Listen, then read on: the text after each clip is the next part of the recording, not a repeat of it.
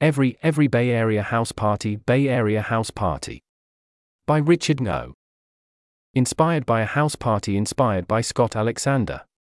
By the time you arrive in Berkeley, the party is already in full swing. You've come late because your reading of the polycule graph indicated that the first half would be inauspicious. But now you've finally made it to the social event of the season the Every Bay Area House Party themed house party. The first order of the evening is to get a color coded flirting wristband so that you don't incur any accidental micromarriages. You scan the menu of options near the door. There's the wristband for people who aren't interested in flirting. The wristband for those want to be flirted with, but will never flirt back. The wristband for those who only want to flirt with people who have different colored wristbands. And of course, the one for people who want to glomarize disclosure of their flirting preferences. Finally, you reach down and grab the last one. The wristband for those who only flirt with those who don't flirt with themselves. As you slip it over your wrist, you notice it's fastened in a Mobius strip. You scan around the living room, trying to figure out who to talk to first. The host is sitting on the sofa, with two boxes attached to the front of her shirt. One is filled with money, the other empty. A guy next to her is surreptitiously one boxing, but she presciently slaps his hand away without even looking. You decide to leave them to it. On the other side of a room, there's a lone post-rationalist, surrounded by a flock of alignment researchers. You hear a snatch of their conversation, but what part of your model rules out FOOM? Surely. As they keep talking, the post-rationalist looks increasingly uncomfortable, until eventually her interlocutor takes a breath and she seizes the opportunity to escape. You watch her flee down the street through the window labeled outside view. With the living room looking unpromising, you head into the kitchen to grab a drink. As you walk through the door, you hear a crunching sound from under your feet.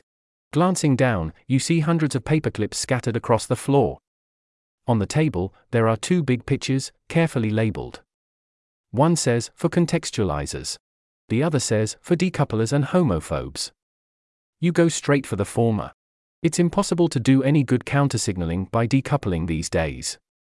Three guys next to you out themselves as decouplers and or homophobes, though, which gives you a perfect opportunity. You scoop up a few paperclips off the floor. Hey, anyone want to sell their soul for some paperclips? The question makes them shuffle awkwardly, or maybe they were already doing that, you can't tell. Come on, last person to sell their soul is a filthy contextualizer. One of them opens his mouth, but before he can speak, you're interrupted from the side. No, no, no, you don't want to buy those. Here, look. The newcomer, a guy with shaggy hair and a Charizard t shirt, brandishes a folder at you, opened up to a page full of graphs. Buy my paperclip futures instead. As you can see, the expected number of paperclips in a few decades' time is astronomical. Far better to invest in these and. Great, you interrupt. Can't argue with your logic. I'll take 3 trillion. Got payment for that? Yeah, this guy's soul, you say, jerking your thumb at your original victim. It's also incredibly valuable in expectation, but he's willing to hand it over to signal how much of a decoupler he is. Any objections? There are none, so you're suddenly 3 trillion paperclips richer, in expectation. Quest complete. Time to explore further. You wander back to the living room and cast your eye over the crowd. Someone is wearing a real FTX shirt. Someone is wearing a fake FTX shirt. Someone is wearing a shirt that says My girlfriend went to the Bahamas to hang out with billionaires and all I got was COVID. You sit down next to a tall guy with messy hair and a friendly smile. He's in the middle of explaining that his authentic relating meetup has been getting into a legal dispute. Yeah, some guy trademarked the concept of circling, so we decided to rename it relatefulness.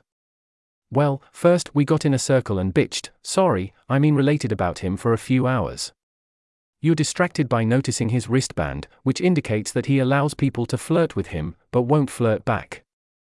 That's a temptation if ever you saw one. You slide towards him and lick your lips a little. So, big guy, he freezes. But then you remember your own wristband. You can only flirt with people who don't flirt with themselves. Do you like yourself? He's a relatefulnesser, so of course he likes himself. Damn it. You try the girl next to him. She stares at you blankly. No, I'm consumed with crushing feelings of inadequacy. Oh, perfect. Love that for you, gorgeous. You try your best, but a few minutes later it's become apparent that reminding girls of their overwhelming self loathing isn't the best way to charm them. You mosey your way over to a quiet corner to recover. Nearby, two guys are staring despondently at the little strips of paper they are holding. God, this is so embarrassing, one of them says. You crane your neck to have a look. Turns out they've both come dressed as impact certifiers. Want some impact certificates? One says. Sure, you say. How many? Ah. Five impacts? You hadn't spotted the flogger he was holding in his other hand. He raises it and says, Great. Hold out your palms. As you earn your certificates, you sigh.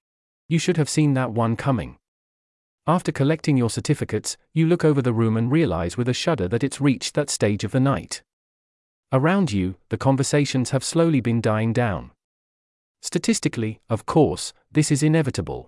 Assuming that at least one person brings a puzzle that takes a few hours to solve, and that the incubation period is less than half an hour, then after a few hours everyone will have been exposed to at least one puzzle they haven't solved yet. And so you watch the party expire around you. On one side, a guy is trying to pack Einsteins on a table. On another, a couple is bickering over a paper folding puzzle. You've been safe so far, probably because of your protective amulet. It reads allergic to talking about AI, and has saved you from many a Pascal's mugging mugging. But it won't work forever. You take a wide berth around all the trapped attendees, and manage to make it to the door without getting nerd sniped once. It's been a good night. On your way home, you decide it'd be worth taking the time to write out a story about the party. After all, while Scott's title was a bit of an exaggeration, your own account will be a description of every, every Bay Area house party, Bay Area house party. And who knows, if people like it enough, maybe it will even inspire a party of its own. This article was narrated by Type 3 Audio for Less Wrong. It was first published on February 16, 2024. To report an issue or give feedback on this narration, go to t3a.is.